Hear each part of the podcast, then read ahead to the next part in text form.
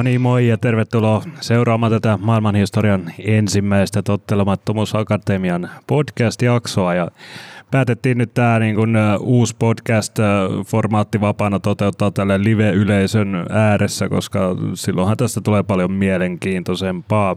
Ja mun nimi on siis Julius Halme ja mä esiinnyn täällä Voimalehden toimittajana tai siis mä oikeasti olen Voimalehden toimittaja, mutta mä mainitsen nämä roolit nyt siksi, että Tottelemattomuusakatemia on rauhanpuolustajien projekti ja rauhanpuolustajat on yksi Voimalehden osakkaista jotta tulee sitten nämä journalistiset sidonnaisuudet ilmi heti tässä kättelyssä. Ja totta, puheenaiheena meillä tänään on kansalaistottelemattomuus ja aktivismi, tälleen lavealla pensselillä maalaten. Ja tota, niin, palataan tottelemattomuusakatemian nimeä ja olemukseen siihen, että mitä se on kohta, mutta tässä vaiheessa voitaisiin esitellä panelistit. Ja vieraana meillä tänään on täällä erilaisia aktivisteja ja toimijoita ja voitaisiin tehdä niin, että kukin esittelisi itsensä ja kertoisi, että mikä ajoi teidät aktivismiin. Ja lähdetään tästä vaikka vasemmalta. Mikä ajoi aktivismiin? Joo, hei, mä Hanna Niittymäki ja ö, identiteetiltäni rauhan kasvattaja –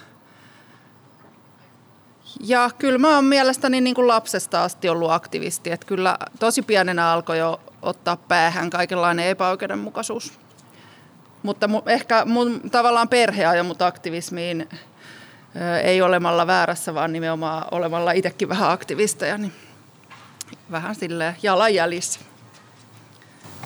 Hei, mä oon Rojin Birzoi ja mä oon kurditaustainen aktivisti ja muut on ajanut varmaan se mun oma tausta kurdilaisena on nähnyt, miten paljon vääryyksiä kurdit joutuu kestämään ja se on yksi syy, miksi mä oon ihan lapsesta asti ollut kiinnostunut yhteiskunnallisista asioista.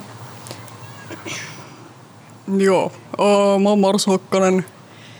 Mä, toi on vähän paha kysymys sinänsä, kun ei niinku osaa just kans laittaa sellaista jotain tiettyä pistettä.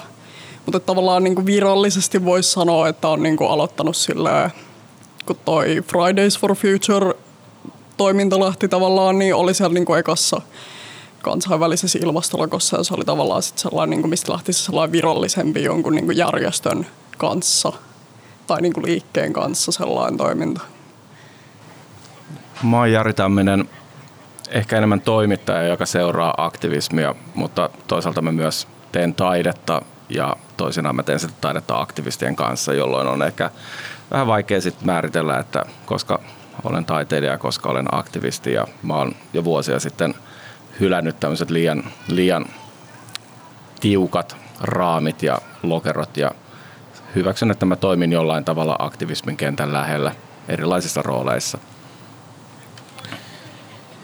Joo, kyllä tietenkin taidekin voi olla aktivismia ja tota, Tulee mieleen tuo Jani Leinosen tarina, kun sitä Ronald McDonald-ukkoa tuli karhuryhmä hakemaan hän koto, kotoa, niin kyllä, kyllä siinä niin kuin performanssi muuttui jotenkin niin kuin sit semmoiseksi jopa kansalaistottelemattomuudeksi. Mutta seuraava kysymys on Hannalle, eli pitäisi varmaan vähän valottaa, että mikä tämä Tottelemattomuusakatemia on ja mistä se idea lähti? Äh, joo, idea lähti ehkä alun perin rauhanpuolustajien toiminnanjohtaja Teemu Matinpurolta.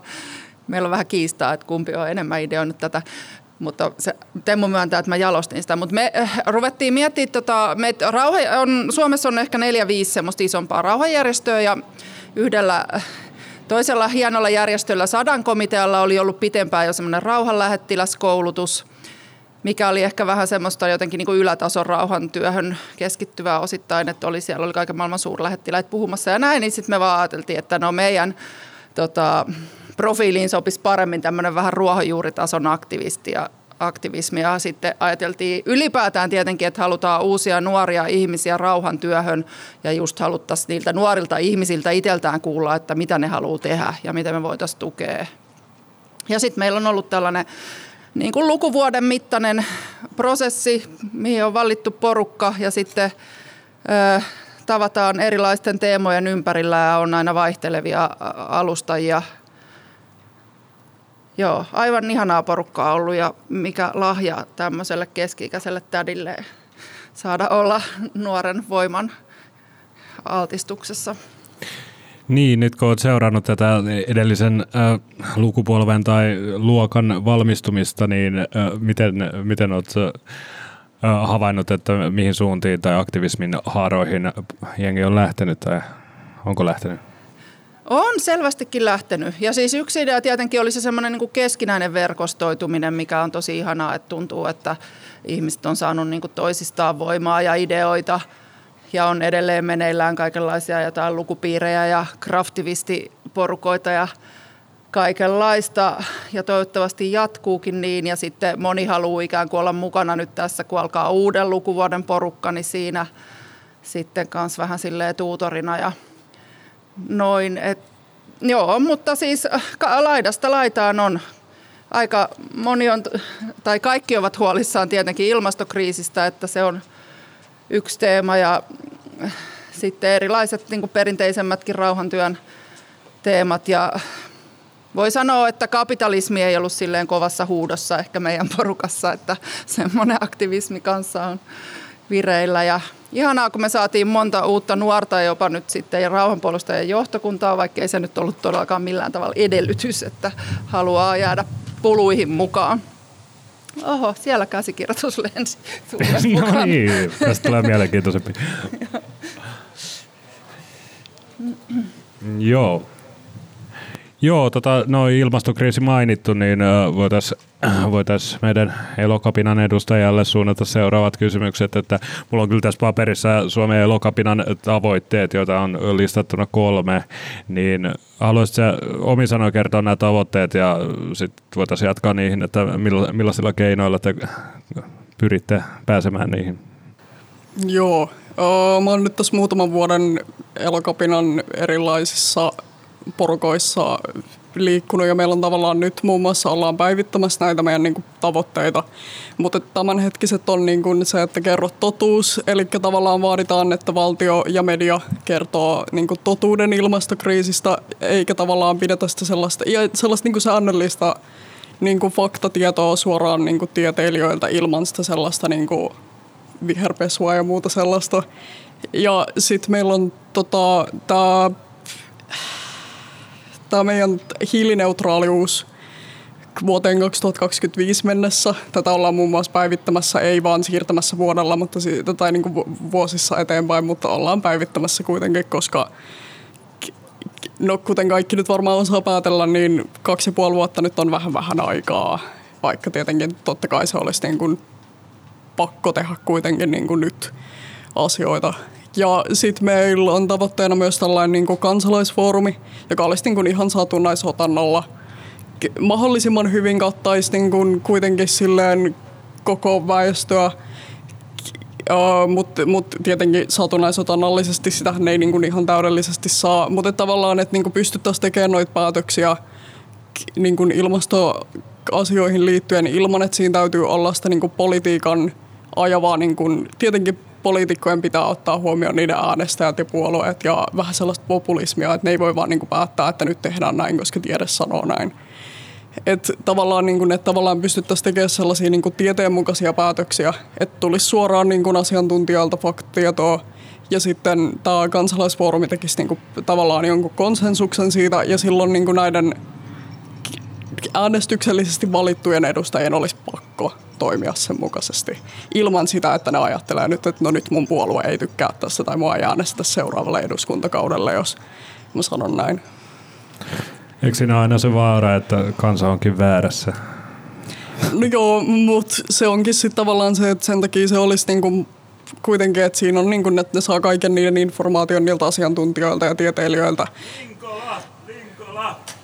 Ja se, että se on vähän sitten sellainen, niin kuin, että, että sitä nyt ei voi tietää, mutta tätä on kokeiltu joissain muissa maissa. Nyt en muista ihan missä maassa niin kuin tosi saman tyylistä konseptia. Ja se on tavallaan toiminut niillä, että sillä ollaan saatu niin kuin tavoitteita kuitenkin aikaisesti. Joo, no ehkä sitten voitaisiin siirtyä niihin keinoihin, että mainitsit, tämä, oliko se niin, väki, väkivallatonta suoraa toimintaa, toimintaa ja kansalaistottelemattomuutta, joka kuulostaa erittäin hyvältä, mutta mitä se sitten tarkoittaa käytännössä? No siis konkreettisesti se on pääasiassa nyt ollut sellaista, että kun meillä on tavallaan tosi avoin sellainen, että periaatteessa kuka vaan voi aloittaa sen niin kuin konsensuksen mukana, että hei me halutaan nyt tehdä tällainen mielenosoitus. Että me halutaan tehdä näin. Että se on tavallaan ihan sellaista, että meillä on ollut tosi paljon esimerkiksi katujen blokkaamista. Sitten ihan konkreettisesti menty esimerkiksi nesteilyjalostamolle, blokattu tämä Venäjän hiilijuna, menty lentokentälle. Ja tavallaan että niinku sellaisia, että niin kuin, että se on niin kuin suoraa toimintaa, mutta että siinä nimenomaan otetaan silleen, että sinne mennään niin kuin omana ittenään ja otetaan se vastuu siitä, mitä tehdään. Vaikka tavallaan siinä kohtaa, jos esimerkiksi poliisi päättää, että tämä on nyt kohtuutonta häiriötä, niin siinä kohtaa sä otat sen vastuun, että okei, nyt kun mä jään tähän, niin silloin mä rikon lakia. Joo, teidän toimet, toimet herättää no sanotaanko valtaväestössä tai väestössä ylipäätään niin paljon tunteita, ja, niin mistä sä luulet, että se johtuu? No siis tosi monille se voi olla ihan sellainen, että ei halua vaan niin ottaa vastaan sitä, että tekee jotain itse väärin tai että tavallaan että tosi monet ottaa sen sellaisena syytöksenä, että nyt kun sanotaan, että tässä on ilmastokriisi ja teille pitää tehdä jotain, niin sitten ottaa sen sellaisena, että Aa, nyt te haluatte kieltää autoilun ja nyt mun pitää mennä asumaan metsään ja syödä juuria tasolle. Että niinku usein kuulee just sit sellaista kommenttia, että miten te voitte tehdä ilmastoaktivistia ja silti teillä on vaatteet päällä ja niinku te syötte ruokaa. Et vähän sellaista, että, niinku, että ei siinä tavallaan, että tosi monet ei vaan niinku osaa ottaa sitä sellaisena asiana, että niinku, tai että ne ottaa sen hyökkäyksenä itseään kohtaan, joka sitten sitten on niin kuin aiheuttanut väkivaltaa ja tosi paljon niin kuin vihasta puhetta ja niin kuin jopa tappouhkauksia ja kaikkea tällaista niin kuin osallisille.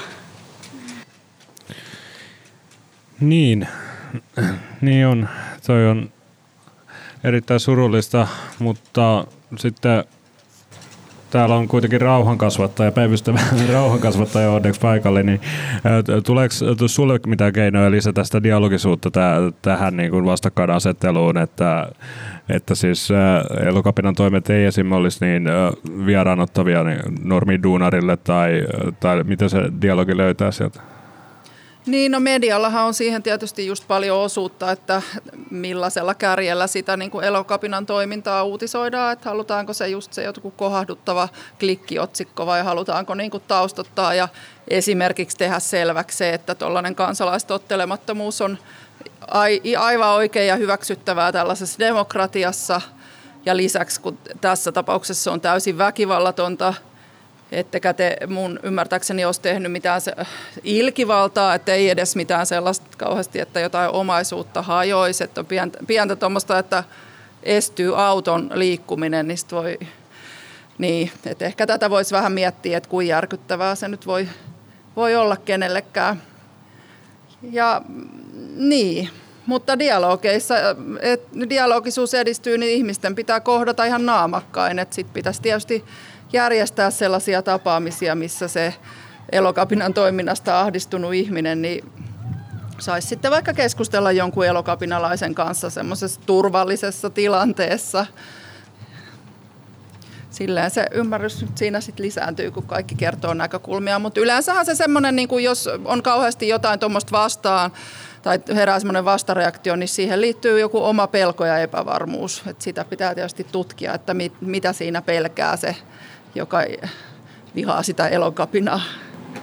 Joo, ja tostakin tulee niinku mieleen just se, että, tota, että tosi monille se on sellainen, että mulla oli tässä nyt joku pointti. Mm-hmm.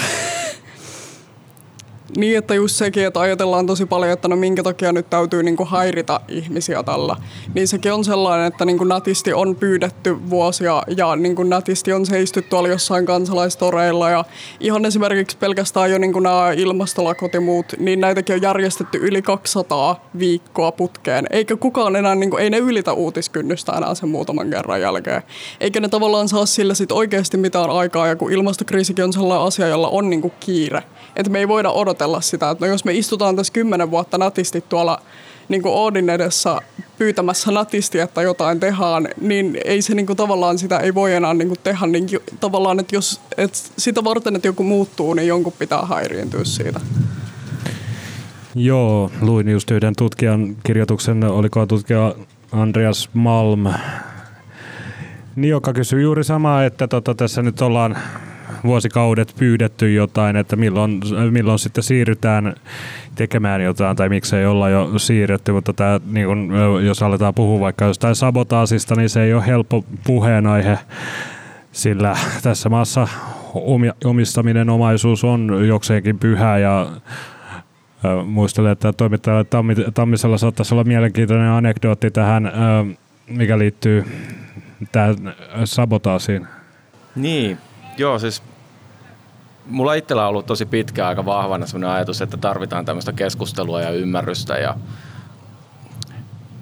täytyy ymmärtää sitä toisen puolen vaikeaa asemaa tai hankalaa tilannetta, jos pitäisi muuttaa omia käytöstapoja, mutta sitten mulla on vähän alkanut tulla semmoinen olo, että me ollaan aika, me ollaan aika pulla myös ehkä sit yhteiskuntana, että me ei ihan kauheasti kestetä kritiikkiä, me ei ihan kauheasti kestetä sitä, että meidän luutuneet käsitykset kyseenalaistetaan. Ja se, että mä vähän epäilen, että me tarvitaan toisinaan ravistelua, eikä pelkästään sitä semmoista pajaamista ja silittämistä. Ja tavallaan tässä, tässä ravistelussa sitten ehkä voi olla kyse just siitä, että tehdään vaikka jotain suoran toiminnan aktioita tai oikeasti rikotaan jotain sääntöä perusteluista syistä ehkä. Ja se, että sitten tämmöisissä kohdissa me nähdään ehkä sillä että jos me saadaan luotua tämmöinen ikään kuin häiriötila, joka voi olla sitten se, että, että blokataan se tie tai tehdään jotain muuta luvatonta, niin silloinhan tekijät, jotka tekee sen, niin he tekevät tavallaan, he toimivat meidän yhteiskunnan sääntöjen vastaisesti ja silloin tulee semmoinen virhe ja ihmiset joutuu ehkä kohtaamaan uudella tavalla sit nämä yhteiskunnan säännöt ja sitten esimerkiksi jos keskustellaan sitten, että mitä tämä yhteiskunta suojelee, niin sitten me voidaan joutua keskustelemaan siitä, että minkä takia tämmöinen toiminta on suojeltua ja minkä takia tämmöisiä ja tämmöisiä käytösmalleja preferoidaan, vaikka me tiedetään nyt esimerkiksi yksityisautoilusta tai monesta muustakin asiasta, että, että, että vähemmälläkin voisi ehkä edetä.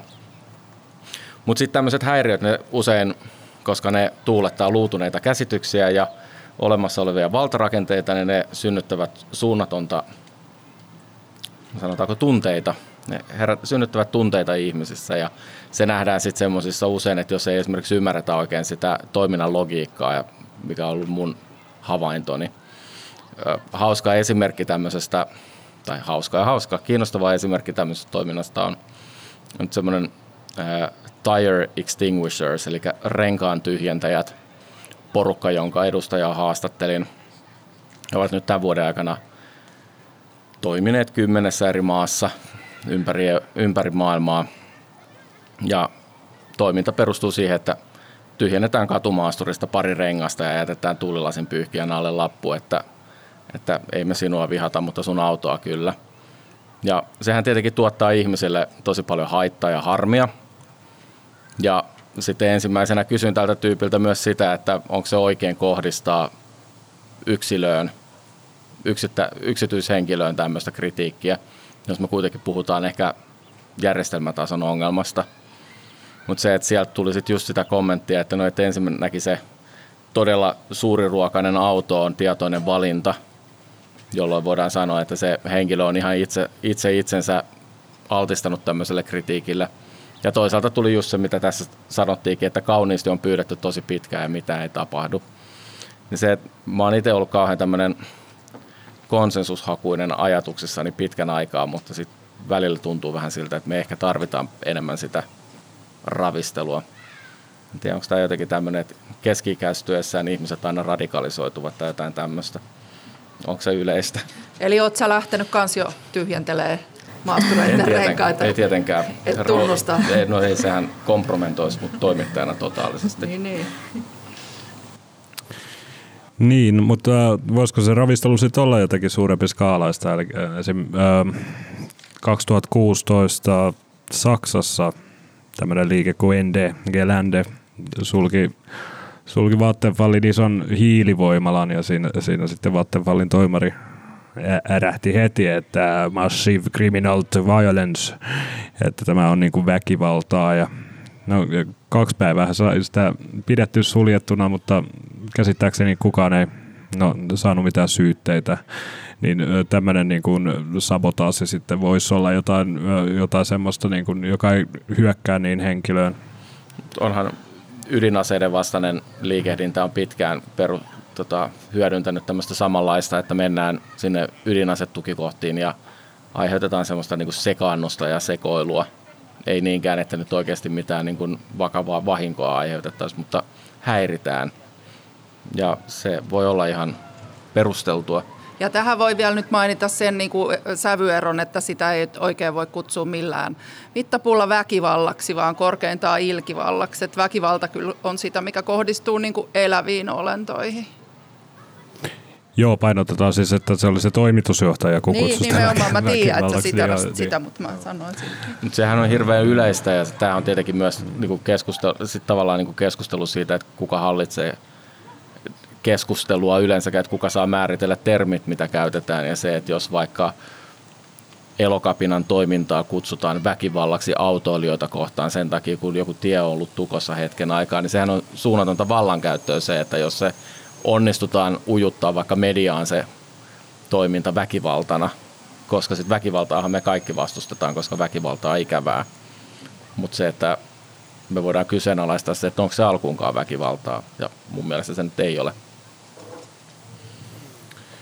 Joo, ei se mustakaan ole vaan nimenomaan sitä ilkivaltaa, mikä Hanna mainitsi, mutta tota, no sitten ehkä, ehkä se, niin kun, että äh, miksi väkivallattomuus niin se tulee tässä mieleen näillä protestiliikkeillä, että kun puhutaan näistä kansalaistottelemattomuusliikkeestä, niin kuin Gandhi ja Martin Luther King ja suffragetit, niin kyllä siellä oli aina se vähän väkivaltaisempi puoli, kuten Black Panthers ja Intia kapina ja, ja, ja suffragetit.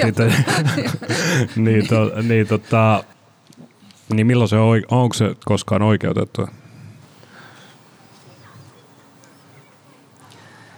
Kuka haluaa? Mä en kehtaa niin Tästä voi sanoa tälle elitistisesti tästä näkökulmasta, mutta mä toivon ehkä, että Rosin sanoisi vaikka kurdikontekstissa, jossa on aivan erilainen väkivallan uhka ihmisillä, jotka elää siellä Kurdistanin alueella, kun että mun ei kannata tästä viisastella enempää.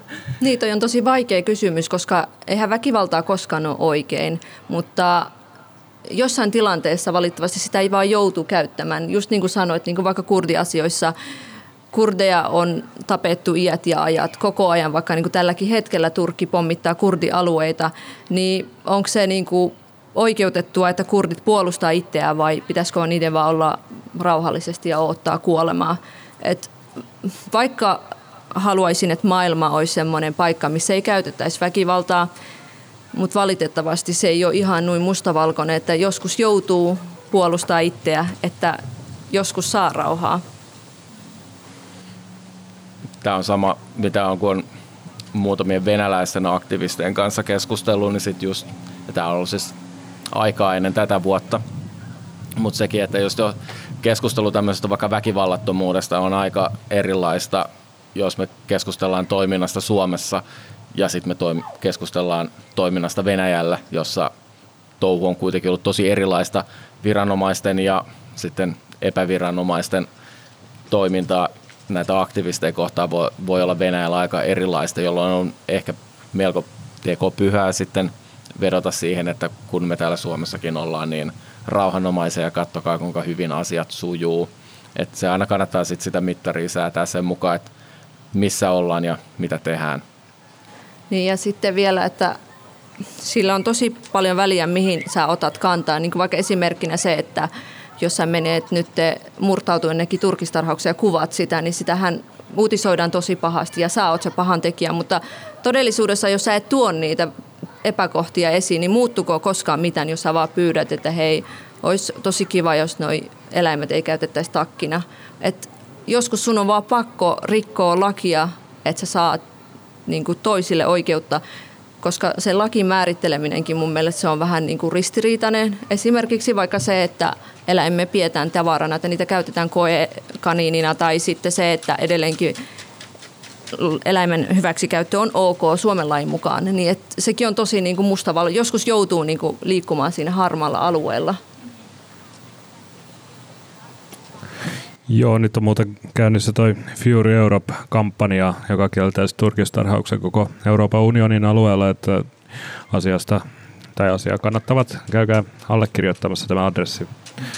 Tämähän on itse asiassa eläinoikeusliike on hirveän hyvä esimerkki siitä, kuinka niitä työkaluja kannattaa myös vaihtaa tilanteen mukaan. Että se on tavallaan se ranttaliksi pistäminen pelkästään ranttaliksi pistämisen takia on kauhean epäkiinnostavaa ja se harvoin johtaa mihinkään kauhean järkevään.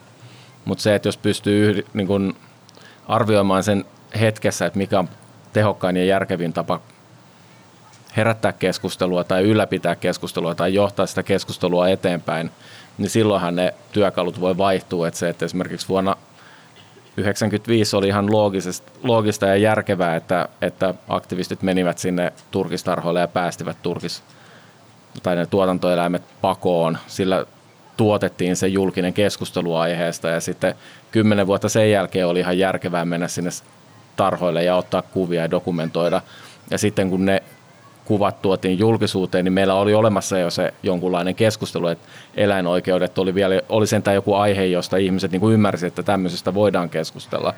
Ja kymmenen vuotta sen jälkeen oli ihan järkevää perustaa vegemessut ja kutsua Atrian kaltaiset firmat sinne esittelemään vegetuotteita, koska siinä vaiheessa meillä oli jo keskustelua oli käyty ja meillä oli syntynyt esimerkiksi kysyntää vegetuotteille ihan eri tavalla. Eli se sama tavoite eri ajassa, niin voi vaatia hirveän erilaisia työkaluja. Et sit sen lisäksi, että me pohditaan, että onko, saako niin tai näin tehdä, niin sit toimijoiden kannattaisi aina miettiä myös sitä, että mikä on tässä hetkessä se järkevin tapa toimia. Tuosta tuli mieleen, että, että toi on just siis ihana asia muistaa ajatella noita niin kuin saavutuksia, että miten kumminkin – aktivismi on se, joka niin kuin maailmaa muuttaa. Ja se on ehkä ollut meidän Tottelemattomuusakatemiassa kanssa yksi näkökulma, että tutustutaan niin kuin menneeseen aktivismiin ja jotenkin, että mitä meillä on siitä opittavaa. Plus, että pysyy sellainen toivo yllä, koska helpostihan tulee sellainen olo, että turhaan mä tässä mitään yritän, että kaikki menee vaan päin helvettiä. niin ei se mene. Pienin askelin kaikki hyvä etenee. Mm. Joo, ja ehkä se, mitä Jori mainitsi tuossa, niin että ne intressit muuttuu, niin tässä alkaa tosi monen ryhmän ja ryhmän ja aktivismin, aktivistiliikkeen niin kuin intressit tosiaan yhdistyä ja sitä kautta nämä niin kuin liikkeet suurenee ja saa lisää, lisää voimaa ja tempoa ja rytmiä siihen toimintaan ja loppupeleissä tietenkin myös tavallisen kansalaisen intressit tulee liittyä näihin asioihin, mitä aktivistit ajaa, niin varmasti seuraa tulevaisuudessa jotain vähän suurempaa liikettä ihan sitä kautta. Mutta tota, nyt kun ollaan näistä työkaluista sitten puhuttu, niin nä, näet sä Rosin, että näitä esim. elokapinan käytäntöjä voisi soveltaa tähän NATO kautta kurdi ongelmaan? Joo, mä oon miettinyt, että semmoisia niin tosi yksinkertaisia, mitä voi tavallaan kuka tahansa tehdä, on just se, että vaikka menee lentokentälle ja sinne Turkish Airlinein sinne kohtaan. Ja siellä on niitä kuvia, mitä sulla aikaisemmin oli, että näytetään se Turkin toinen puoli et, ja jotain tämän kaltaista on mitä niin itse mietin, että olisi tosi yksinkertaista toteuttaa. Tai sitten se, että tuodaan oikeasti sen matkailun ja sen Turkin epäko- tai se, mitä se tekee, niin, niin kuin kurdeille tekee, että sitä tuotaisi ihmisten tietoisuuteen joka paikassa. Voi, olla, voi mennä vaikka joku Turkin suurlähetystöön tai jo, mihin vaan, tai joku turkilainen on tulossa käymään, että mennään semmoisilla tosi brutaalilla ja kuveilla, mitä oikeasti Turki tekee, että mennään sinne. Ja näytetään just ihmisille, että mitä oikeasti siellä tapahtuu. Niin, Voinko mä kertoa mun Kurdistan muista? Kerro Kurdistan muista ihmisiä.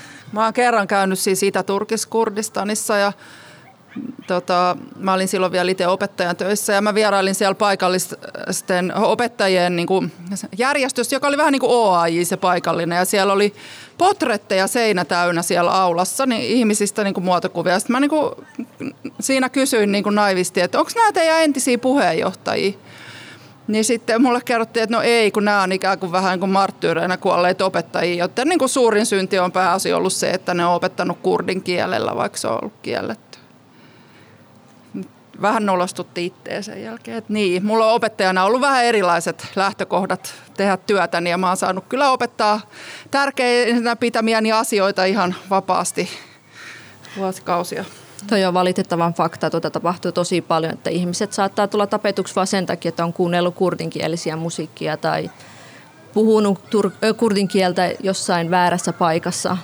Et se, se kuolema ja kaltoinkohtelu kurdeja kohtaan voi tapahtua niin pienistä asioista, mitä tällä ihmistä ei osaisi edes ikinä ajatella. Meet kurdivaatteet päällä jonnekin, niin se on aika paha juttu. No niin, millaista turvallisuuden tai turvattomuuden tunnetta nyt tämä Turkin kanssa veljeily sitten sinussa henkilökohtaisesti aiheuttaa, jos saa kysyä? No mä oon ollut yhdessä vaiheessa olin todella ahdistunut ja välttelin kaikkia somen ja muiden medioiden käyttöä. Jotenkin tuntuu, jotenkin on ollut järkytys, että mä oon pitänyt Suomea semmoisena oikeusvaltiona ja sitten samalla on nähnyt, että Suomi ja Ruotsi on tehnyt yhteistyötä diktaattorin kanssa. Että mä itse olisin ajatellut niin, että Suomen kaltainen valtio ei ikinä tekisi yhteistyötä fasistivaltion kanssa.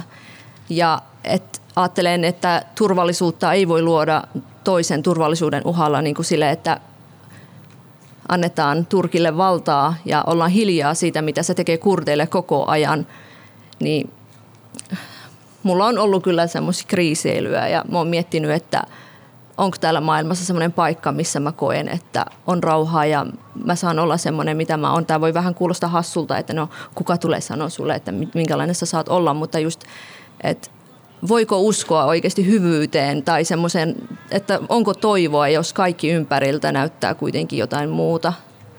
Et niin kuin musta on ollut tosi ironista, miten Venäjän toimia kritisoidaan. Minusta se on ihan niin kuin täysin oikein, sitä mä en tarkoita. Mutta se on jotenkin tosi ristiriitaista, että länsimaat kritisoi ja asettaa noita mikä pakotteita Venäjää vastaan, mutta sitten samalla ve, Turki tekee yhteistyötä, niin kuin länsimaat tekee yhteistyötä Turkin kanssa, ollaan hiljaa siitä, mitä he tekevät siellä. Ja sitten samaan aikaan Turki, niin kuin Turkin pankit on ihan vasta ottanut Venäjän valuuttaa käyttöön. Et se on jotenkin tosi ristiriitaista, että jotenkin on tosi järkyttävää, että miten toimitaan. Aika tekopyhästi toimitaan kaikki. Kyllä. Joo, ja tietenkin niin kuin Putinilla ja Erdoganilla oli tosi läheiset ja kyseenalaiset suhteet jo ennen sotaa, niin silti ja kyseenalaiset toimet siellä Syyriassa, etenkin Pohjois-Syyriassa, niin, niin että se tämmöinen itä-länsi jako niin kuin tässä kohtaa tuntuu tosi oudolta ja nimenomaan tekopyhältä. Nimenomaan ja just toi, että Venäjällä asetettu pakotteet sen takia, että se on mennyt toiseen maahan ja se, niin kuin aiheuttanut sotaa. Mutta sitten samalla ollaan täysin hiljaa siitä, mitä Turki koko ajan tekee ja mitä on tehnyt. Sitten niistä uutisoidaan ihan eri tavalla, mitä vaikka Venäjä, anteeksi, no Venäjä ja Ukrainan sodasta. Et minusta kukaan ihminen ei ansaitse olla sodassa, kenenkään ei pitäisi pelätä.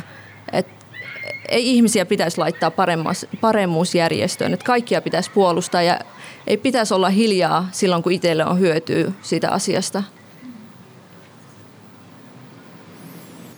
Joo, eli rauhanliikkeelle on suuri tarve tänäkin päivänä. Joskus niillä voi saada, tällä meidän viestinnällä voi saada odottamattomia, odottamattomia yleisöjä. Tota, me ollaan Voimalehdessä tehty noita vastamainoksia pitkän aikaa ja mä oon itse ollut tekemässä kolmea vastamainosta, jotka on käsitellyt Turkkia. Kaksi niistä liittyy oikeastaan turismiin. Turkkihan nyt on meidän suomalaisten suosikkikohde etelässä ja sitten yksi on liittynyt sitten asekauppaan suoraan siihen, että kuinka Suomesta sitten kuitenkin ihan tyytyväisenä myydään sinne aseita ja asetarvikkeita. Tota, se oli, varmaan se oli viimeisin, mikä liittyi sitten nimenomaan siihen tota, edelliseen kierrokseen, kun, kun Pohjois-Syyriaan hyökättiin, niin tehtiin sitten tämmöinen niin Turkish Airways vastamainos, jossa olikin sitten hävittäjälentokoneita tämmöisen matkustajalentokoneiden sijaan. Että siellä oli sitten turkkilaisissa F-16 hävittäjissä oli sitten maalattu lentoyhtiön logot sinne peräsimiin. No se on päätynyt siis kouluihin opetusmateriaaliksi, mutta sitten kauhean lystikästä oli se, että kaikista maailman ihmisistä Kreikan suurlähettiläs otti yhteyttä ja halusi keskustella tästä. Et se, et, ekan kerran, kun me tehtiin Turkista vastamainos, niin Turkin turismi, eli siis onko se nyt sitten jonkun Turkin ulkoministeriön alainen toimija käytännössä, niin he halusivat keskustella, että onko tämä nyt reilu ja voisitteko te tehdä, kirjoittaa meistä jotain kivaakin. Mutta se, nykyään Turkki ei enää ota yhteyttä meihin, mutta Kreikka on kiinnostunut, että mitäs tämä hommels. Se oli jotenkin hämmentävää, mutta tämä on taas tietenkin kiinnostava esimerkki sillä, että ennakkoluulottomalla viestinnällä voi tavoittaa odottamattomia yleisöjä.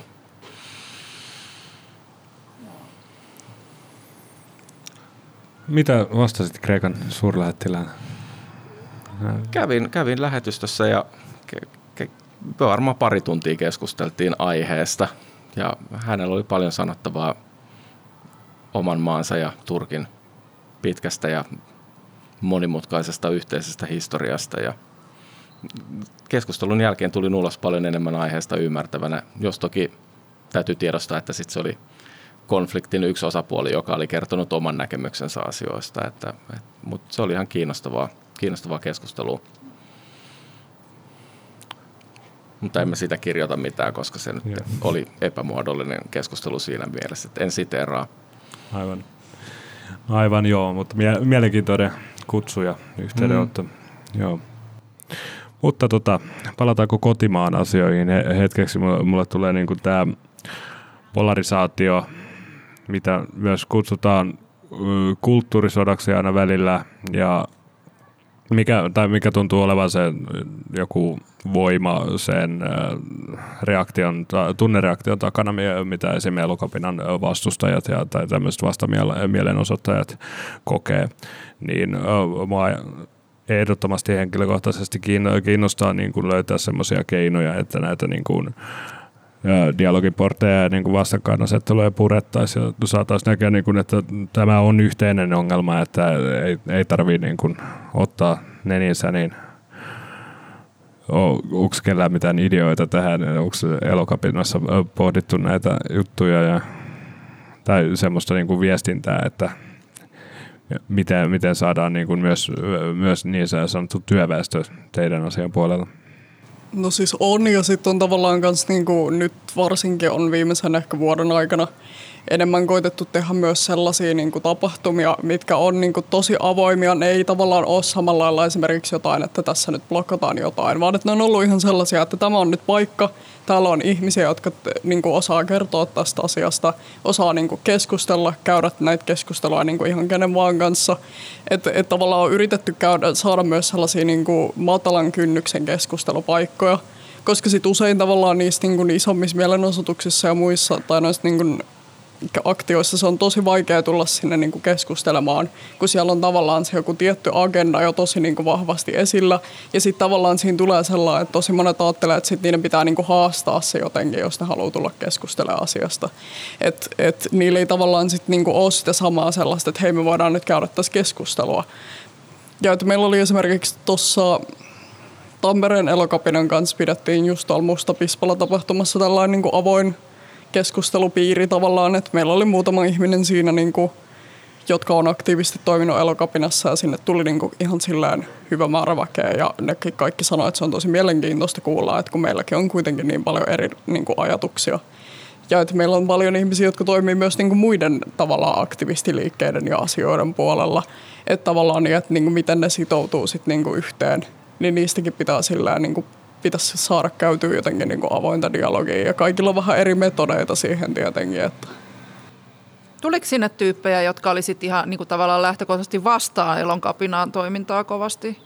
No en tiedä, sanoko siinä kukaan suoraan ollensa vastaan, mutta siinä oli niinku muutamia, tai siellä tietenkin oli just sellaista tosi niinku neutraalia kantaa, että ei oikein tiedä asiasta ja tavallaan vähän sellainen, että kyllä mä nyt tiedän, että te olette istunut jossain tiellä tai lentokentällä, mutta että niinku mitä tällä on niinku mikä tämä tavoite tässä takana on. Et, ja et kyllä niin viestinnässäkin koitetaan tavallaan selittää auki tosi paljon ja antaa mahdollisimman paljon sit sitä niin kuin faktatietoa suoraan, eikä vaan sellaista, että me nyt vaaditaan tätä, mutta me ei kerrota, miksi me vaaditaan. Mm. Hei, elonkapinaan liittyy sellainen Suomessa, mikä mua kiinnosti ihan kauheasti tämä tieto, että että Suomeen elonkapinaa vastustaa kovasti niin kuin äärioikeisto jostain kummallisesta syystä, mutta muiden maiden elonkapinaa vastustaa ihan muut ihmiset, ehkä sitten ne autoilijat ja muuta, mutta et ei äärioikeisto muualla ole ottanut elonkapinaa hampaisiinsa. Mikä on siis mun täysin loogista siellä muualla. Et mä en ymmärrä tätä Suomea, siis että kai se on loogista, että ne äärioikeisto ja uusnatsit ja näin niin vastustavat ikään kuin etnisiä vähemmistöjä ja maahanmuuttaneita ihmisiä, mutta niin kuin, mistä tämä tulee? No siis usein näkee just kun niinku itsekin lukee nyt aktiivisesti käyttää Twittereitä ja lukee kaikkia noita niin nettikeskustelufoorumeita ja muita, niin niillä usein tulee suoraan se sellainen, että koska tässä ajetaan ympäristö- tai ilmastoasiaa, niin tässä on automaattisesti nyt yhteys sitten vihreisiin ja vasemmistoliittoon. Ja että niin tämä on jotenkin tällä automaattinen, että nyt te kaikki kuulutte näihin poliittisiin puolueisiin ja te ajatte niiden asiaa ja kaikki, jotka kuuluu niihin puolueisiin, kannattaa tätä. Että se tulee jotenkin niin kuin siitä, vaikka, me, vaikka tavallaan elokapinakin on niin sellainen avoin järjestö. Että se on tavallaan niin sellainen, että kun näihin perus tavallaan niin kuin ajatuksiin ja konsensuksiin, kun niiden kanssa oot samaa mieltä, niin mulla ei ole tavallaan. Että ei meillä ole mitään sellaista, että sun pitää kuulua tähän puolueeseen ja tähän ja ajatella tästä jostain ihan muusta asiasta tätä, vaikka meillä tietenkin on just kaikki turvallisen tilan periaatteet ja niin kuin tällaista, mutta että niin kuin, et ei se jotenkin ole niin kuin millään tavalla puoluesidonnainen tai muuta, mutta se jotenkin otetaan sellaisena onhan se elokapinan toiminta myös aika ääneen sanotun inklusiivista ja muutenkin tällä ei ehkä jotain tämmöistä suvaitsevaisuutta edistävää. Et, ja se nyt toki voi olla sitten sille äärioikeistolle kauhistus ja hirvitys, jos jotkut herranjestas tuommoista toimintaa ajavat. Eli siinä tavallaan siinä elokapinan toimintaperiaatteissa on jo rakenteen tasolla ongelmia, jos henkilö tarkastelee niitä sieltä äärimmäisestä oikeasta laidasta. Mutta mielenkiintoista, että tämä on vaan Suomessa sitten. Niin, e- eikö se ole vähän kummallista? Joo. Muuten siihen polarisaatioon, niin meillä on hieno porukka, jotka vetää semmoista depolarize-hanketta, niin siihen kannattaa tutustua, sieltä saa vinkkejä restauratiiviseen sovitteluun ja muuta. Okei, okay. no briefaan nopeasti. Ajattelin, että kohta siirrytään yleisökysymyksiin, jos semmoisia on vielä, äh, vielä semmoista 20 minuuttia aikaa, niin kerro nopea Depolarize-liikkeestä. Niin, tai hankkeesta. Se hankkeesta. on semmoista niin kuin ammattilaisasiantuntijoiden. Öö, no siis siellä kehitellään öö, just tämmöistä niin konfliktin ratkaisua tekniikoita, että miten just käytä sellaista dialogia. Ja mun mielestä siellä on vähän niin kuin lähtökohtana se, että niitä konflikteja sinänsä ei pitäisi niin hirveästi pelätä, siis semmoisia, mitä tulee keskustellessa ja näin. En puhu nyt väkivallasta, mutta ylipäätään, että mehän ollaan myös Suomessa vähän semmoista porukkaa, että pitää olla niin kuin kauhean kiltti ja ystävällinen vaan ja ei saa puhua kenenkään päällekään eikä mitään, että muuten on ihan hirveän järkyttävää. Niin, niin, niin, niin se porukka ehkä kehottaa niin kuin vähän niin kuin hyväksymään niitä tunteita. Ja siis pääjuttuhan siinä sovittelussa on myös just se, että mietitään niitä tunteita, mitä liittyy niihin asioihin, mitkä jotenkin tuntuu häiritseviltä ja mietitään, että mistä ne tunteet on mulla niin kuin tässä tullut. Että minkä takia mä oon vaikka vihanen niin elokapinan tien blokkauksesta ja muuta, niin ehkä päästään niihin juurille. Ja tärkeää on siis nimenomaan se, että kaikki osapuolet tulee kuulluiksi. Että se on ihmisille maailman tärkeää, että heistä tuntuu, että heillä on valtaa ja he tulee kuulluksi ja heitä huomioidaan. Eli tavallaan just se, että kaikkien se ihmisarvo tai arvokkuus suorastaan on niin kuin sama ja jakamaton valitettavasti, joo, no en puhu enää siitä äärioikeistosta, mutta toki on hirveän vaikea nyt mihinkään ihan sinne ääreen käydä vaikuttamaan, eikä niin kuin, enkä ajattele, että kenen tahansa pitäisi jaksaa käydä keskusteluja äärioikeiston edustajien kanssa, mutta ehkä vaikka mun pitäisi jaksaa, kun olen tällainen kumminkin monella tavalla valtaväestön edustaja itsekin. Niin, ja sehän kirjaus varten ö, kävitkin näitä keskusteluja sitten, että jos et ihan äärioikeiston, niin aika läheltä liippaavien henkilöiden kanssa, niin haluaisitko kertoa näistä kokemuksista? No joo, no mä siis kirjoitin semmoisen kirjan, missä pohditaan tällaisia eettisiä kysymyksiä ja yksi luku käsittelee tätä dialogisuutta ja mä kutsuin juttelemaan mun nuoruuden semmoisen suuren rakkauden, josta oli tullut tämmöinen niin maahanmuuttokriitikko ja sitten mä käytiin keskustelua ihan siinä näkökulmassa, että mä halusin tietää, että pystyykö tälleen hyvin eri, ajatteleva, eri tavalla ajatteleva ihmisen kanssa pääsemään hyvään dialogiin. Ja tuli siinä nyt muun muassa sellaisia oivalluksia, että kun hän koki, hän paljon tuolla somessa niin kuin on läsnä, niin että, että pahin tyyppi on sellainen niin kuin, mä sanon nyt vähän nätimmillä sanoilla, suvakkimuija, joka ajaa niin kuin vähemmistöjen ohi niiden asioita ja on niin kuin sellainen hirveä jyrä ja näin. Ja sitten mä sanoin tälle mun nuorelle rakkaudelle, että ai niin, että tarkoitat sä niin kuin sellainen ihminen kuin minä? Niin sitten se oli sillä, että niin ethän sä nyt ole ollenkaan sellainen. Niin sitten muisti taas, että siinä hetkessä, kun se joku ihminen tulee tutuksi, sillä on nimi ja kasvot ja historia – ja se herättää sinussa jotain myös lämpimiä tunteita, niin sit sä et enää näekään sitä sen pelkästään niin kuin semmoisen ryhmän edustajana, johon sulla liittyy paljon negatiivisia stereotypioita. Et kohtaaminen on tavallaan se ainoa keino. Ja jos ei voi kohdata ihmisiä suoraan, niin sitten niitä pitää kohdata välillisesti. Eli katsoa vaikka dokkareita tai elokuvia ja lukea kirjoja ja muuta, että saa, tulee tutuksi mahdollisimman monien tarinoiden kanssa. Ja ehkä eläintenkin hmm. tarinoiden kanssa. Tässähän on tietenkin just se, että se ne on kauhean mukavuuden halusia me ihmiset, ainakin itse olen, ja olen ollut havaitsevina sitä muuallakin. Ja se, että vieraiden ja ehkä itselle epämiellyttävienkin ajatusten ja toimintatapojen kohtaaminen on aika vaivalloista, niin silloinhan se on paljon helpompi kieltää tai tuomita.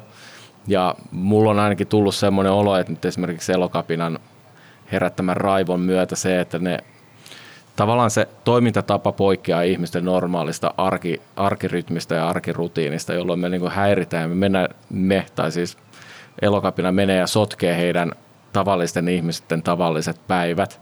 Ja sehän tavallaan niin kuin tuottaa epävarmuutta, joka voi äkkiä alkaa pelottaa, jolloin tavallaan se reaktio ei välttämättä oikeasti kohdistu siihen itse tekoon tai siihen tekijöihin, vaan se on oikeastaan se semmoinen epävarmuuden tunne – ja sitten jos tulee ymmärrys siitä, että ei hitto, että mun pitäisi muuttaa mun tapojani, mutta jos on perannut elämänsä tosi mukavaksi ja miellyttäväksi ja helpoksi monella tavalla, niin sitten omien käytöstapojen tai kulutustottumusten muuttaminen on kauhean vaivalloista ja se taas taistelee sitä mukavuuden halua vastaan. Että et tämä on tavallaan niin kuin kauhean hankalaa tämä meidän kamppailu, jos me yritetään lisätä tietämystä ja sitten oikeastaan meillä on kauhean paljon myydä vaan sillä surkeutta, ahdistusta ja luopumista.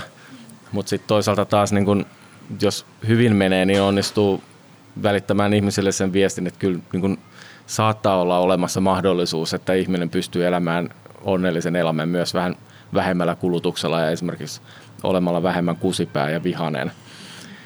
Mutta se saattaa vaatia ihmisiltä halua ottaa se vastaan ja toi on sitten tietenkin mitä just tämä dialogi saattaa auttaa ja se voidaan saada semmoisia ymmärryksen tunteita aikaiseksi, mutta se ei kaikkiin kyllä välttämättä. Että kyllä mä välillä myös sanon, että, että luonnollinen poistuma on joidenkin tyyppien kohdalla se ainoa, ainoa tapa niin kuin parantaa tilannetta se on kauhean ilkeästi sanottu, mutta, mutta ei, ei se aina onnistu. Mutta sillä hirveän omituisissakin asioissa se semmoinen pieni ymmärrys voi muuttaa ihmisten asenteita.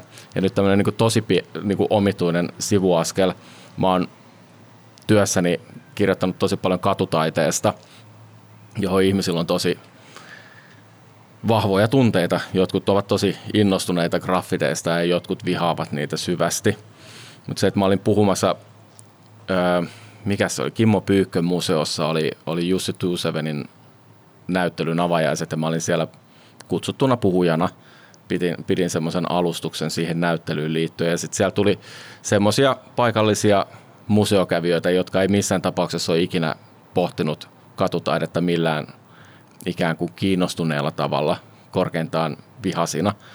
Ja se, että kun mä kirjoitin siitä ja minkälaisia muutoksia meidän yhteiskunnassa esimerkiksi on tapahtunut, jos me ollaan siirrytty semmoista nollatoleranssista siihen aikaan, että nykyään talojen päädyissä on maalauksia ja muita – ja sillä, että, että vaikka meillä on niitä lieveilmiöitä, jotka ärsyttää joitain, mutta sitten että meillä tulee myös hyviä asioita ja meidän yhteiskunta saattaa olla parempi, jos meillä on vähän rennompi meno, niin sit siellä tuli semmoisia niin kuin eläkeikäisiä ihmisiä, jotka ovat sinne saakka elämänsä eläneet tukevasti vihaten kaikkia katutaidetta. Ja sitten niin kuin tuli sellainen, että hei, että, niin kuin, että, että eka kerta kun tulee semmoinen ajatus, että tämän voi ehkä jollain tasolla ymmärtää ja että tätä ei pidä pelkästään vihata tätä ilmiötä.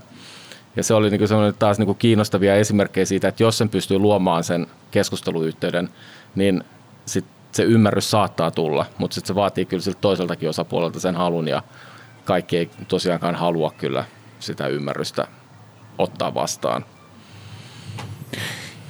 Joo, toi tosiaan niin kuin, meikä nollatoleranssia ajoista ikuisesti traumatisoituneena, niin muistaa nämä ajat, kun ju, juuri tämä, niin kuin, että graffiti julkisessa tilassa oli särö siihen kaupalliseen maailmaan, mihin kaikilla ei ole pääsyä ja siitä pitää päästä niin kuin heti millä tahansa keinoin pois, niin kyllä, kyllä ne ajat on onneksi takanapäin ja ehkä, ehkä tässä on just se ilmiö, niin kuin mikä elokapina vastustajilla on, on niin kuin se reaktio, että niin kuin, tässä on nyt joku särö muun maailmassa ja maailmankuvassa, niin siitä nyt on päästävä niin kuin nopeasti pois ja hyi. Näin voisi kuvitella. Mutta ehkä tähän loppuun ennen yleisökysymyksiä esittäisin kysymyksen teille kaikille. Eli milloin jätät lakia noudattamatta? Niin kuin, ei hypoteettisesti, vaan milloin jätät lakia noudattamatta?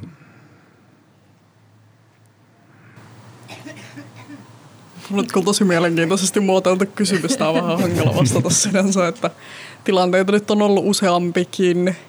Mutta tavallaan, että niinku mulle se iso osa, niinku henkilökohtaisesti iso osa niinku siitä, että jos mä niinku rikon lakia ja silloin teen kansalaistottelemattomuutta, on nimenomaan se, että mä niinku pystyn perustella sen itselläni ja muille, että miksi mä teen näin.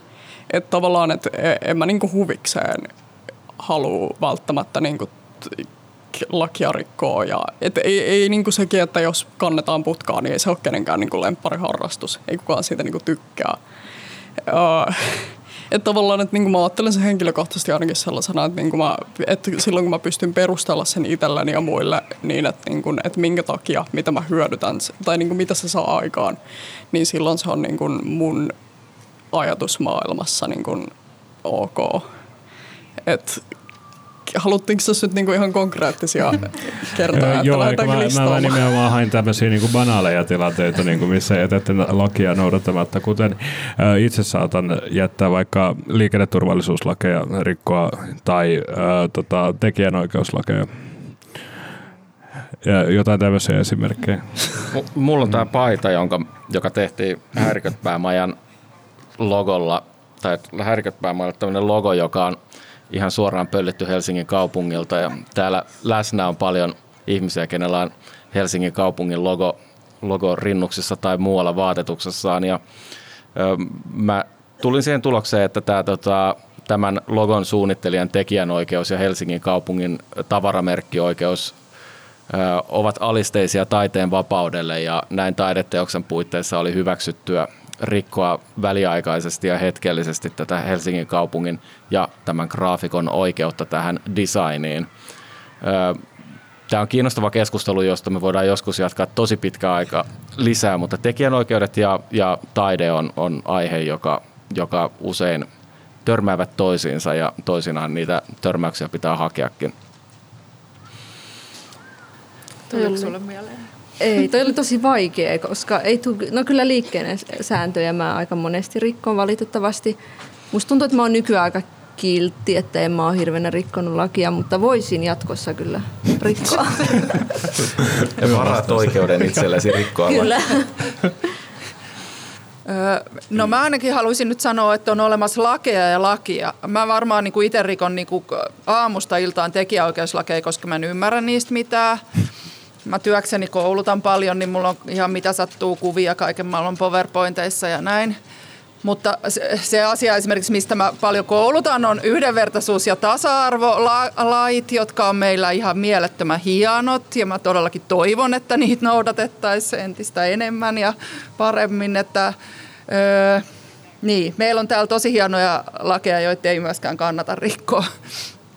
Joo. Joo, ei tietenkään kannata mm. kaikkea alkaa rikkoa. En siis ole aikomassa kaikkia.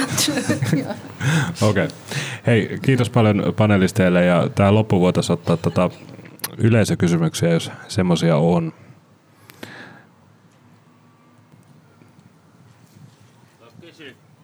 Täällä on mikrofonikin. Ah, kiitos. Joo, siis tota, toi oli hyvä pointti toi niin kun, ö, lain ja moraalin niin kun, irrallisuus toisistaan. Mä kelasin sitä, että orjuuden lakkauttamisesta 70-luvulla vaikka Baden-Meinhof-ryhmää ja tälleen, niin ihmiset ovat olleet valmiita ideologisista syistä kuolemaan. Ja sen takia te olette kuitenkin historiallisesti oikealla puolella, eli te olette pelastamassa kuitenkin maailmaa. Eli te olette historiallisesti oikealla puolella, mutta joku sanokin siellä, että nykyään ollaan niin pullamössö sukupolvea tai jengiä, niin mihin asti ihminen on valmis uhraamaan itsensä sitten länsimaissa, jossa tämä hyvinvointi on aika pitkällä, että niin kun siinä ei kuitenkaan tule hirveäksi marttyyriksi, jos joskus joutuu putkaan tai tälleen. Minä olin se, joka päihtyneenä tullessani huusin, että Linkola tossa, mutta itse asiassa mä oon kerännyt vaan tyhjiä Saat tölkkiä anteeksi. kierrättänyt. Joo. Mutta se oli se kysymys, jonka mä esitin siis, eli tota, Hyvä itsen kysymys. uhraaminen. Joo, Mä mä, ajattelen, että se on tosi kaukana just täällä niin kuin pohjoismaisissa hyvinvointivaltioissa sellainen, niin kuin, että mentäisiin oman niin kuin hengen uhalla mihinkään. Ja just, että meidän ei, tai siis, no nyt mä taas sanon tällaisesta valkoisesta etuoikeutusta näkökulmasta, että, että minun esimerkiksi ei tarvitse tässä maassa pelätä siis poliisia lainkaan. Mutta ei se nyt ihan samalla lailla koske täälläkään kumminkaan kaikkia. Et er, eräs ystäväni, jonka sukunimi on Haagert, eh, joutui just hiljattain poliisin pysäyttämäksi, kun hän vaan ajoi autolla kotiin ja poliisi yhtäkkiä pysäytti ja halusi kysyä, että onko sinulla autossa aseita. Ja näin, että ei tämä ole kaikille samanlainen hyvinvointivaltio, mutta joo. Niin mä sanoisin, että miet- tähän varmaan niin liittyy se, mitä mä tuossa aikaisemmin mainitsin, just, että, että niin kuin eri vaiheissa tarvitaan erilaisia työkaluja. Ja ehkä tämmöinen suomalainen yhteiskunta on jo rakenteeltaan sen verran vakiintunut, että välttämättä semmoinen henkensä uhalla aktivismin tekeminen suomalaisessa yhteiskunnassa ei ole no niin kuin resurssitaloudellisesti kauhean järkevää. Et meitä aktivisteja ei kuitenkaan ole niin paljon, että et kannattaisi niin kuin itsemurhaiskuihin lähteä, ainakin mun kokemukseni mukaan. Et se on järkevämpi suhtautua tähän enemmän sellaisena kestävyyslajina ja vääntää vuodesta ja vuosikymmenestä toiseen kohti niitä, niitä tavoitteita. Mutta se, että sit, kuten tässä mainittiin, meillä on hyvin erilaisia y- ympäristöjä. Ja se, että nuo esimerkit, mitä sä mainitsit, niin, niin ne on esimerkkejä yhteiskunnista, jossa se vaikutuksen mahdollisuudet on hyvin erilaisia. Et se, että jos mä oon työssä Voimalehdessä, joka on mainosrahoitteinen lehti, mutta joka kuitenkin on oikeastaan tämmöinen niin jonkinlaista journalistista aktivismia sydämeltään, niin se, että voiman kaltainen työkalu voi suomalaisessa yhteiskunnassa olla hirveän hyvä ta- tapa saavuttaa 100 000 lukijaa kuukaudessa, mutta se, että esimerkit, joita sä mainitsit, niin ne eivät ole olleet yhteiskuntia, jossa esimerkiksi jotkut hipit voi mennä ja perustaa voimankaltaisen lehden. Eli se, että kannattaa aina ne työkalut miettiä sen oman toimintaympäristön kautta, eikä, eikä vaan larpata tosi radikaalia tyyppiä, koska, koska Intiassakin tapettiin 50-luvulla tyyppejä. Että se tavallaan niin kuin aina niin kuin tilanteen ja tavoitteen, ja sitten tietenkin se, että sit niiden tavoitteiden radikaaliuden pitää olla jotenkin suhdassa sen tavallaan sen vastustettavan epäkohdan suuruuden kanssa. Että se, että jos nyt sitten jotain hyvin pienimuotoista asiaa haluaa korjata ja sitten lähtee korjaa sitä niin kuin megaradikaalilla työkalulla, niin sitten todennäköisesti kukaan ei kiinnitä huomiota tavoitteeseen, vaan ihmettelee, että mitä tuo nyt tuollain rehaa. Mutta sitten taas toisaalta meillä on tavoitteita, joiden takia pitääkin rehata. Joo, ja siis kyllä mä sanoisin, että elokapanjalaiset harrastaa aika paljon semmoista uhrautumista, koska ne, silloin kun ne menee jonnekin kadulle seisomaan, niin on kuullut monenlaisia storeja, että nyt, nyt on rekka jättämättä pysähtymättä ja että siinä, siis kyllä porukka niin tiedostaen menee näihin tilanteisiin, että näissä, näissä saattaa lähteä henki, mutta ei ne nyt lähde niihin tilanteisiin sen takia, että nyt lähtee henki. Mutta se uhka on aina. Joo, no siis mä en jotenkin niinku itse näe sitä sellaisena uhrautumisena, koska vaikka niinku että tavallaan ihan sellaista niinku äärimmäisillään olevat niinku vaaratilanteet, mitä noissa niinku elokapinan aktioissa on ollut, ollut just jotain, että auto yrittää ajaa päälle tai joku yrittää käydä päälle, mutta siinäkin on yleensä niinku ajateltu, että niinku, siinäkin on liikkeen sisällä ajateltu niin hyvin sitä turvallisuutta, totta kai jotain voi käydä. Ja sitä ei koskaan tiedä tulevaisuudessa, mitä niinku, että jos käy oikeasti pahemmin, mutta en mä niinku koe myöskään sitä, että se, että mä menen putkaan, että se on jotenkin niinku uhraus. Et to, toki niin kuin jollekin se voi henkilökohtaisesti olla, että ne nyt uhraa niiden aikaa ja resursseja ja hyvinvointia tähän, mutta et, niin kuin, et sekin on jotenkin niin sellainen omakohtainen juttu. Ja tote, totta kai niin kuin, ehkä sitten taas se on just se, mitä niin kuin sanottiin tässä aikaisemmin, niin sekin, että joissain liikkeissä ja joissain tavallaan konteksteissa kuitenkin niin kuin se voi olla just suhteutettuna sit niin kuin tavallaan tarpeellista. Et se on just tavallaan niin, niin että mitä sillä oikeasti sit tavoitettaisiin, että ei niin kuin uhrauduta ihan sen niin kuin uhrautumisen vuoksi. En mäkään kyllä näe sellaista tilannetta, että tarkoituksella haluaisin uhrata itteni, mutta toki voi olla sellaisia tilanteita esimerkiksi, että maahanmuuttajan menee jonkun vaikka uusnatsien kanssa keskustelemaan ja se voi päätyä huon, huonosti, mutta en mä näe, että mitenkään tarkoituksellisesti menisin uhraamaan itseä. Toki se olisi, anteeksi, niin. se olisi tietysti eri asia, jos ei olisi länsimaissa, niin sitten se olisi paljon helpompi ajatella.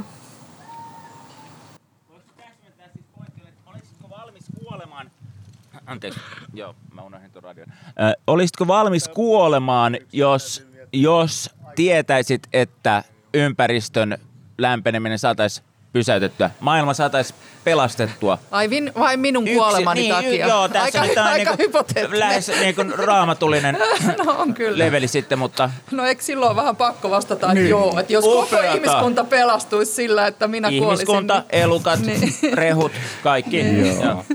Mä, mä tarvitsin aika kovat takuut kyllä. niin, joo, niin. jos sen ihan näin kärjestetysti ajattelee, niin totta kai, mutta niin kuin, niin. toi nyt on vähän silleen, että toi nyt ei ole kauhean realistinen ajatuskuva joo, kuitenkaan. Se oli, se oli spekulatiivinen. Niin ja sitten mä voisin kyllä ihan helposti kuolla niiden mun periaatteiden vuoksi tai ne, mitä mä haluaisin, minkälainen maailma olisi. Mutta mä haluaisin jonkun todistaa, että mä ennen kuin mä oon tappanut tai mä oon kuollut sen takia, että oikeasti toteutuu, että sitten ei käy niin, että mä oon kuollut ja mikään ei ole muuttunut. Aivan, ja on kuitenkin paljon kovempi juttu kuolla itse kuin vaan tappaa esimerkiksi saatteittensa puolesta. Niin kuin sodissa usein lähdetään, olen valmis tappamaan tämän periaatteeni puolesta, mutta oletko valmis niin kuin siihen viimeiseen uhraukseen. Mutta joo, Kiitoksia eikö, vastauksesta. Eikö, niin. eikö meillä Suomessakin lapset edelleen kouluissa laula lippulaulua ja kertovat, että... Ei laula, se Eikö? on aika paljon pois agendalta. Tai en mä tiedä, jos jossain tuolla perähikiellä, mutta voi, mä, voin mä luvata, olen, että mun luokkahuoneessa no, ei olen, ole olen kuullut huhuja, että edelleen lauletaan, että, että siniristilipun puolesta kuoleminen, Aa, eläminen ja kuoleminen on ei toivo Helsingin suurin. kouluissa, ja... rauhoittelen teitä, jos teillä on lapsia siellä. Joo, ja tota, onhan me armeijassa käyneet olemme kyllä varmasti saaneet oman osamme siitä indoktrinaatiosta, jossa meitä kerrottiin, että kyllä tämä Suomen puolesta kuoleminen on kuitenkin se kunniakysymys. Ja näähän on kysymyksiä, jotka on täysin hypoteettisia niin kauan, kunnes ne eivät ole. Ja on oikeastaan ihan mahdoton sanoa, että kuinka siinä tilanteessa oikeasti toimisi sitten, jos, jos tilanne iskisi päälle. Ja ajatusleikit on hienoja, mutta ja tärkeitä, mutta se, että sitten toisaalta, että, että harvapa meistä varmaan voi vastata kysymykseen oikeasti rehellisesti, koska me olemme tämmöisiä pullamössöjä ja ollaan totuttu tämmöiseen turvalliseen elämään. Joo. Mulla olisi pari pientä kommenttia. Yksi on tuosta liikennesääntöjen rikkomisesta, että mä itse tämmöisenä nykyään mä en enää hirveästi jaksa ajaa pyörällä, mutta mä kulkenut pyörällä ikäni. Ja pyöräilijät ja jalankulkijat, jos ne rikkoo liikennesääntöjä, ne vaarantaa itsensä. Jos autoilija rikkoo sääntöjä, vaarantaa muita. Et siinä on, ei ole kysymys vaan niin sääntöjen rikkomasta yleensä.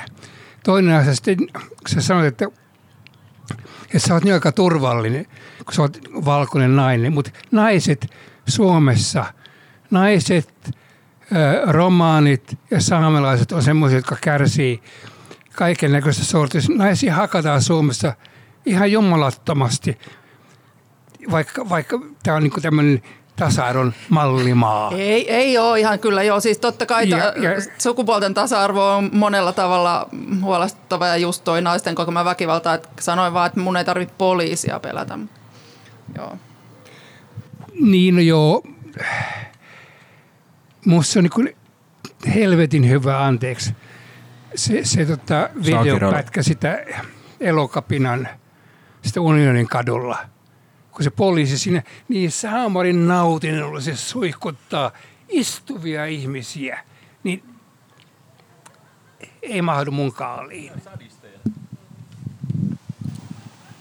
Eikö se tällä hetkellä ole tota oikeuskäsittelyssä, että nyt nähdään, että tuleeko siitä tuomio siitä poliisin toiminnasta ja vilpittömästi toivon, että tulee. Joo, siitä Unionin kadun keissistä on useampi poliisi on tutkinnan alla just siitä, koska no kyllähän sen näkee nimenomaan siinä videollakin, että yksi näistä poliiseista oikein niin hymyilee siinä, kun se sitä kaasua suihkuttelee. Että kyllä se on niin jotenkin jo, että että kyllä on niin kuin,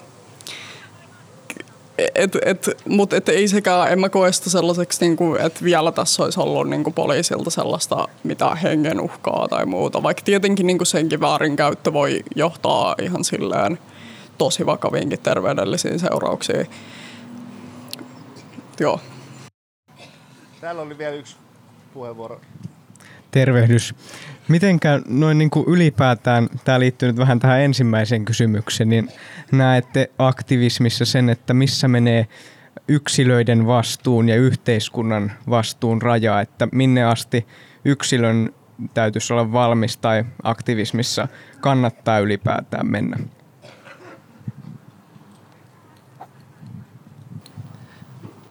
Ei yksin kannata ensinnäkin mennä mihinkään, vaan joukossa on voimaa. Niin, ja yleensä jonnekin mennään juuri sen takia, että yhteiskunta ei ota vastuusta niistä asioista, niin yksilöiden pitää kokoontua yhteen ja lähteä sitten ottaa sitä vastuuta yhdessä. Tämä, mun mielestä tämä menee niin kuin molempiin suuntiin tässä, että tavallaan että, että meidän täytyy pohtia sitä yksilön ja yhteisön vastuuta sekä niin kuin toiminnan sen puolesta, että ketkä toimii, ja sitten myös sit sitä toiminnan kohdetta miettien, että se, että, että onko esimerkiksi toiminta luonteeltaan semmoista, että se kohdistuu johonkin yhteiskunnan valtarakenteisiin vai kohdistuuko se yksilöihin. Ja mä en oikein osaa kyllä sanoa, että missä menisi joku raja. Et se oli vähän niin kuin se esimerkki, mitä mainitsin, että tyhjennellään jostain autoista renkaita. Niin onhan se niin kuin oikeastaan se kritiikki ei kohdistu siihen yksilöön, vaan siihen koko yhteiskuntaan, joka on rakennettu vaikka sellaiseksi, että tavallinen elämä on suunniteltu auton varassa tapahtuvaksi ja ihmisten työt ja koulut ja lastenhoidot ja harrastukset, kaikki on suunniteltu niin, että se ruljanssi pyörii ainoastaan auton avulla, tai ainakin ihmiset uskotellaan ajattelemaan näin, öö, niin onko se silloin tavallaan, että pitääkö meidän suuttua siihen niin kuin tyyppiin, joka tuo sen au- muksunsa sinne lätkäharjoituksiin autolla, vai pitääkö meidän suuttua yhteiskunnalle, joka on rakentanut harrastukset sellaiseksi, että ne ei onnistu ilman autoa. Mutta toisaalta me ei oikein voida kohdistaa ehkä esimerkiksi sitä, jos halutaan tehdä jotain toiminnallista aktivismia, niin se on niin abstrakti se yhteiskunta, niin sitten se niinku tavallaan se toiminta voi kohdistua yksilöön ja sitten tavallaan siinä yksilö joutuu maksamaan sitten tai kantamaan ikään kuin koko yhteiskunnan syntitaakkaa niskassaan omalta osaltaan, mutta se, että nekin on sitten semmoisia, mitä pitää aina jotenkin mun mielestä tekijöiden pitäisi aina pohtia se vastuu, että kuinka me itse toimitaan ja keneen me kohdistetaan se, tai mihin se kohdistuu se meidän toiminta. Ja sitten esimerkiksi Elokapinan tapauksessa on ollut tosi hienoa se, että kun ne asiat tehdään omilla kasvoilla ja kerrotaan minkä takia ja minkä, millä perusteella me ollaan tähän päädytty, niin siinä on sitten tavallaan niin kuin sitten meillä yleisön jäsenillä on mahdollisuus arvioida sitä, että onko toi nyt, et, onko toi nyt semmoinen meriselvitys, että, että me niin kuin hyväksytään se, että onko teidän argumentit kunnossa.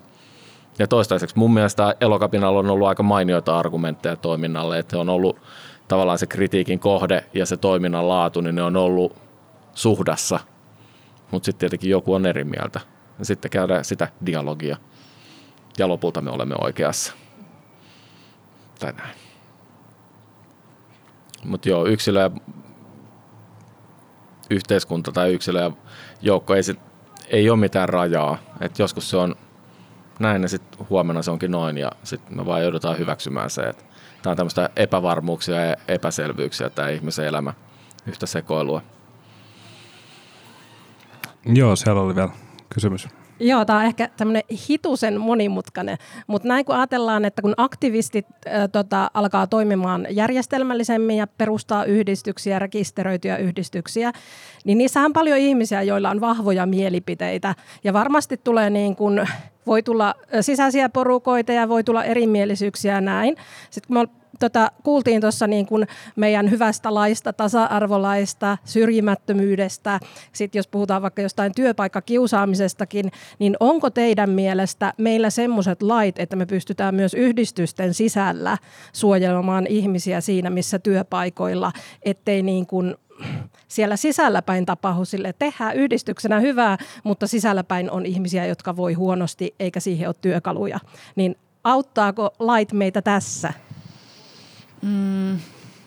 No ei auta, jos on kyseessä vapaaehtoistoiminta, niin siis mm, niin selkeästi.